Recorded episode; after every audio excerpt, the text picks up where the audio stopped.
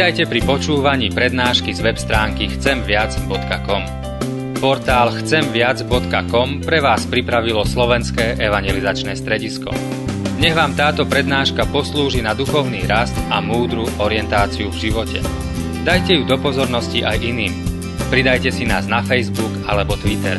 Chcemviac.com Viac ako dáva tento svet. Srdce čisté, stvor mi, ó Bože, a obnov vo mne ducha pevného. Amen. Milí bratia, milé sestry, budeme čítať z Božieho slova, ako ho dnes nachádzame napísané v liste Apoštola Pavla Kolosenským v kapitole 3. verše 5 až 11. List Kolosenským 3. kapitola od 5. verša čítame tieto slova. Mŕtvite teda zemské údy, smilstvo, nečistotu, vášeň, zlú žiadosť a lakomstvo, ktoré je modloslúžba. Pre tieto veci prichádza hnev Boží. V nich ste voľa kedy aj vy chodili, keď ste žili v nich. Ale teraz aj vy odložte všetko. Hnev, vášnivosť, zlosť, rúhanie sa i ošklivé reči zo svojich úst. Neluhajte si vzájomne, keď ste už vyzliekli starého človeka s jeho skutkami a oblikli nového, ktorý sa obnovuje ku pravému poznaniu podľa obrazu svojho stvoriteľa. Tu už nie je ani Grek, ani Žid, ani obrezaný, ani neobrezaný, ani barbar, ani skýt, ani otrok, ani slobodný. Ale všetko a vo všetkých je Kristus. Nech Pán Boh požehná tieto slova medzi nami aj dnes. Amen. Milí bratia, milé sestry, skrze víru v Pána Ježíša Krista, Školský rok už skončil a pre deti, študentov začali prázdniny. Aj keď by som povedal, že doteraz bolo lepšie žiakom a študentom, lebo im ubudalo zo školského roka, ale teraz už začalo ubudať z prázdnin, tak to je podľa mňa horšie, ale už neviem, ako to oni zhodnotia. Každopádne letné mesiace sú nielen pre naše deti, ale aj pre mnohých z nás obdobím dovoleniek, trochu iného rytmu života, kedy trochu spomalíme, zvolníme tempo a nájdeme si čas aj na také veci, na ktoré bežne si čas možno nevieme nájsť, nevieme sa im toľko venovať. Nie je to teda len oddych, ale je to aj zácný čas pre mimoriadne zážitky a ďalšie veci. Otázkou pre mňa však je, ako tento čas leta strávime. A k čomu nás v tomto čase povoláva Boh? V biblických dobách nepoznali také pojmy ako prázdniny či dovolenka. Vtedy boli len dva druhy dní. Väčšina to boli tie dni pracovné a potom boli dni sviatočné. V Izraeli ten sviatočný deň prichádzal v pravidelnom rytme, vždy 7. deň bol sviatočný a popri tom ešte ďalšie mimoriadne sviatočné dni.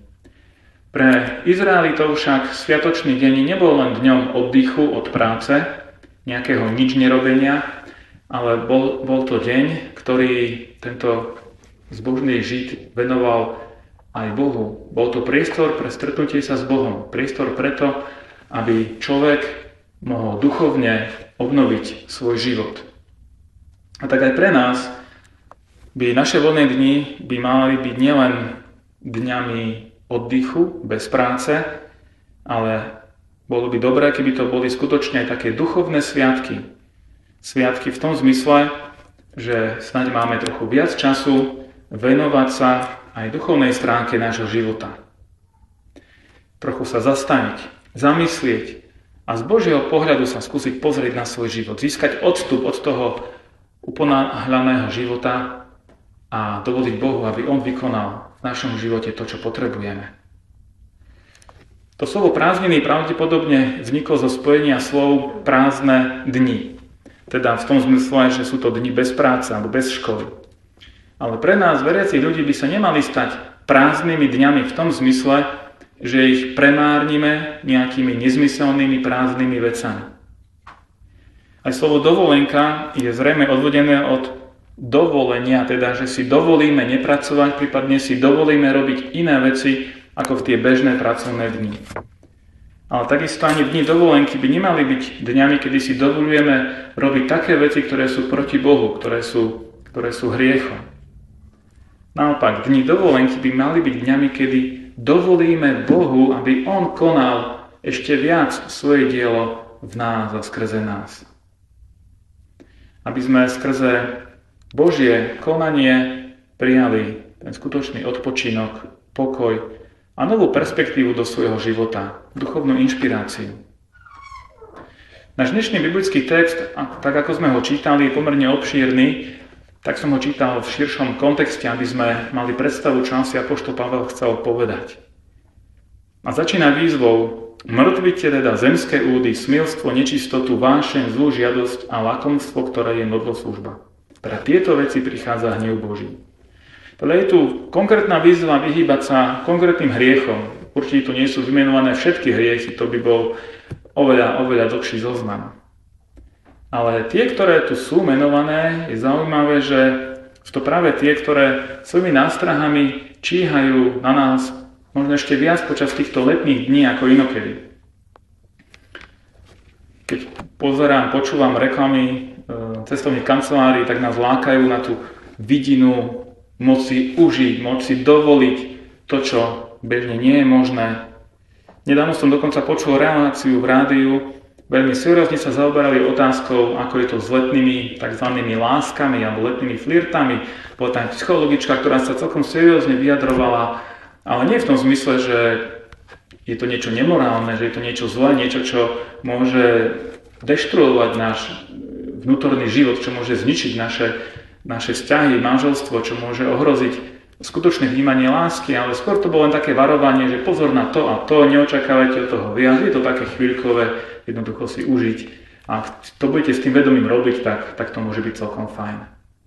Rozmýšľam, že kde to sme, v akom svete žijeme, keď hriech nie je už len tolerovaný, ale dokonca schvaľovaný či doporučovaný, prípadne doporučované, ako ten hriech realizovať aby sme sa náhodou nejak preto nepopálili, ale ozaj len to užitie si z toho vybrali. Ale Biblia hovorí presný opak. Mrtvite zemské údy, smilstvo, nečistotu, vášeň, zlú žiadosť a lakomstvo, ktoré je služba. Pre tieto veci prichádza hnev Boží.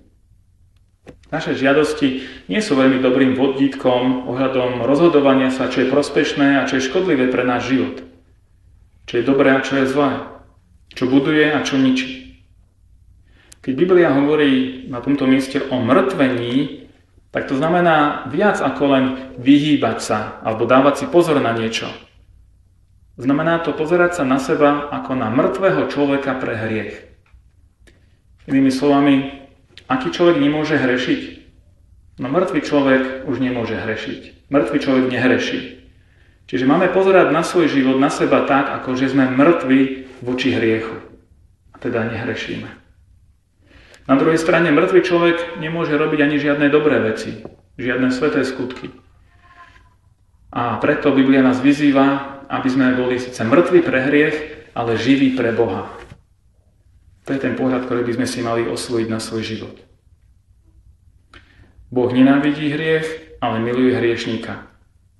Preto nerobme to, čo Boh nenávidí. Asi by to bolo veľmi také naschvál, keby sme robili veci, o ktorých vieme, že niekto nemá rád. Ak dokonca toho druhého milujeme, ak nám na ňom záleží, tak o to viac si dáme pozor, aby sme nerobili vedomé veci, ktoré, ktoré jemu vadia. A to isté platí vo vzťahu k Bohu. Prečo by sme mali robiť veci, ktoré Boha hnevajú? Tento biblický text používa na opísanie toho procesu posvetenia obraz chodenia v hriechu. Teda, že bol čas, kedy sme v hriechu chodili. Čo to znamená? Píše Pavel, že to chodenie v hriechu je pre kresťana minulosťou. Čo to znamená? Vary to znamená, že, že kresťan už nemôže zhrešiť? Nie. Ale chodiť v hriechu znamená hriešný spôsob života. Ehm, to neznamená, že kresťan nepadne alebo že nezhreší, ale že už nechodí v hriechu. Teda je to podobné, povedzme, že idem po chodníku, tak aj keď chodím po chodníku, môže sa mi stať, že si zašpiním topánky. Ale určite je to iné ako behať po blate. Keď behám po blate, tak tie topánky nebudú čisté ani náhodou. Čiže v tom je rozdiel chodiť hriechu, to je ako vedome behať po tom blate, a chodiť po Božej ceste znamená chodiť po tej ceste, ktorá je čistá. Neznamená, že sa na nej nezašpiním, že nepadnem, že nezlyhám, ale je to rozdiel ako behať po tom blate. Teda Pavel vlastne hovorí, že kresťania sú tí, ktorí prestali behať po tom blate, ale chodia po tej Božej ceste. Ďalšie obrazy, ktoré Apoštol používa, sú vyzlečenie starého človeka a oblečenie nového. Aby som to mal povedať nie obrazne, ale použiť také nejaké cirkevné pojmy, tak by som povedal, že tu ide o pokánie a obrátenie sa k Bohu. Pokánie a obrátenie sa k Bohu. Ale aj tento obraz tých šiat starých a nových je veľmi výrečný, keď mu porozumieme.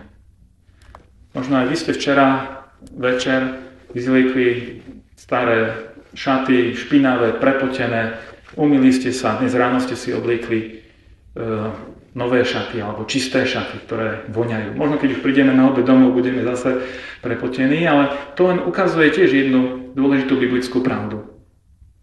Skladáme to staré, to špinavé, umieme sa a obliekame si to nové. A sú také dve roviny pohľadu na, to, na toto. Jeden, jedno je, že niekde je začiatok, kedy to človek spraví prvýkrát. Kedy si uvedomí, že v tom starom špinavom a smradnavom nie je dobré žiť a chodiť v tom a dá to dole a príjme to nové, to čisté. Ale aj keď už toto sme pochopili, tak každý deň vlastne potrebujeme znovu sa umývať, byť znovu umytý a znovu skladať to staré špinavé obliekať si to nové, to čisté. Taký tragický obraz človeka bez pokánia a bez obrátenia sa k Bohu nám môže ilustrovať bezdomovec. Žiaľ, v dnešných dobách i môžeme vidieť veľmi často na našich uliciach.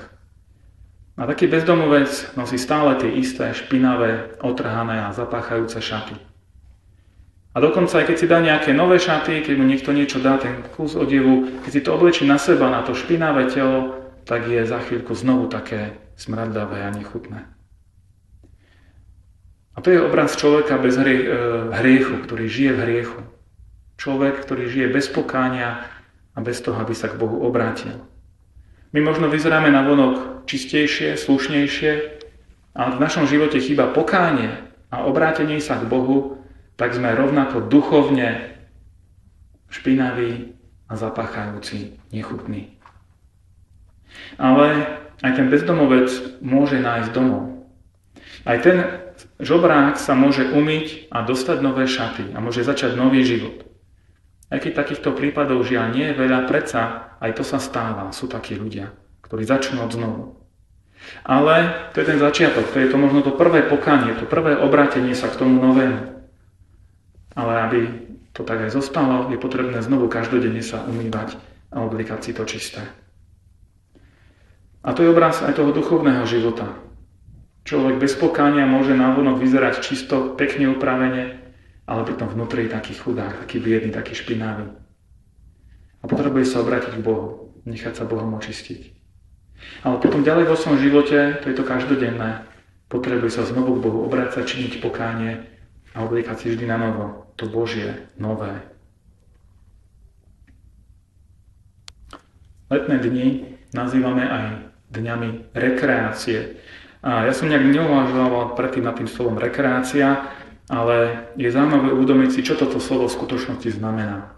Je to z latinčiny, z latinského recreatio a znamená vlastne znovu tvoriť. Čiže čas rekreácie je pre nás časom znovu tvorenia. Znovu tvorenia niečoho, čo sa stratilo alebo čo bolo vničené, porušené. Čo je pre nás tou rekreáciou? Nie je to vari to, čo hovorí aj ten náš dnešný text, keď hovorí o novom človeku, ktorý sa obnovuje ku právemu poznaniu podľa obrazu svojho stvoriteľa. Ten čas, ktorý je pred nami, je časom, ktorý chce Pán Boh využiť aj v našom živote na skutočnú rekreáciu. Nielen na oddych od práce, ale na znovu obnovenie toho Božieho obrazu v nás. Aby to, čo bolo zničené, čo bolo stratené kvôli hriechu, bolo znovu z Božej milosti skrze Ježíša Krista obnovené. aby ten Boží obraz bol v nás. A to je to, milí bratia a sestry, čo prajem vám všetkým, čo prajem aj sebe, teda nám, aby naše dni neboli prázdne a nezmyselné, aby sme si nedovolovali to, čo je škodlivé, čo nás od Boha odvádza, ale aby sme sa skutočne zrekreovali. Aby sme boli z Božej milosti Bohom znovu obnovení, aby znovu bolo v nás vytvorené to, čo bolo zničené hriechom. Aby sme odrážali ten Boží obraz. Tak nech aj tieto vaše letné dni, ktoré sú pred nami, nech Pán Boh bohato požehná zo svojej milosti. Amen. Milí bratia a sestry, bude ešte čas aj na modlitby, aj na takú reflexiu, spýtovanie svojho svedomia. A tak teraz, prosím, povstanú sprímite apoštolské požehnanie a potom budeme pokračovať ďalej. Pokoj Boží, ktorý previešuje každý rozum, ten nech chráni a zachováva vaše srdcia i vaše mysle Ježišovi Kristovi, našom pánovi, teraz i na veky vekov. Amen.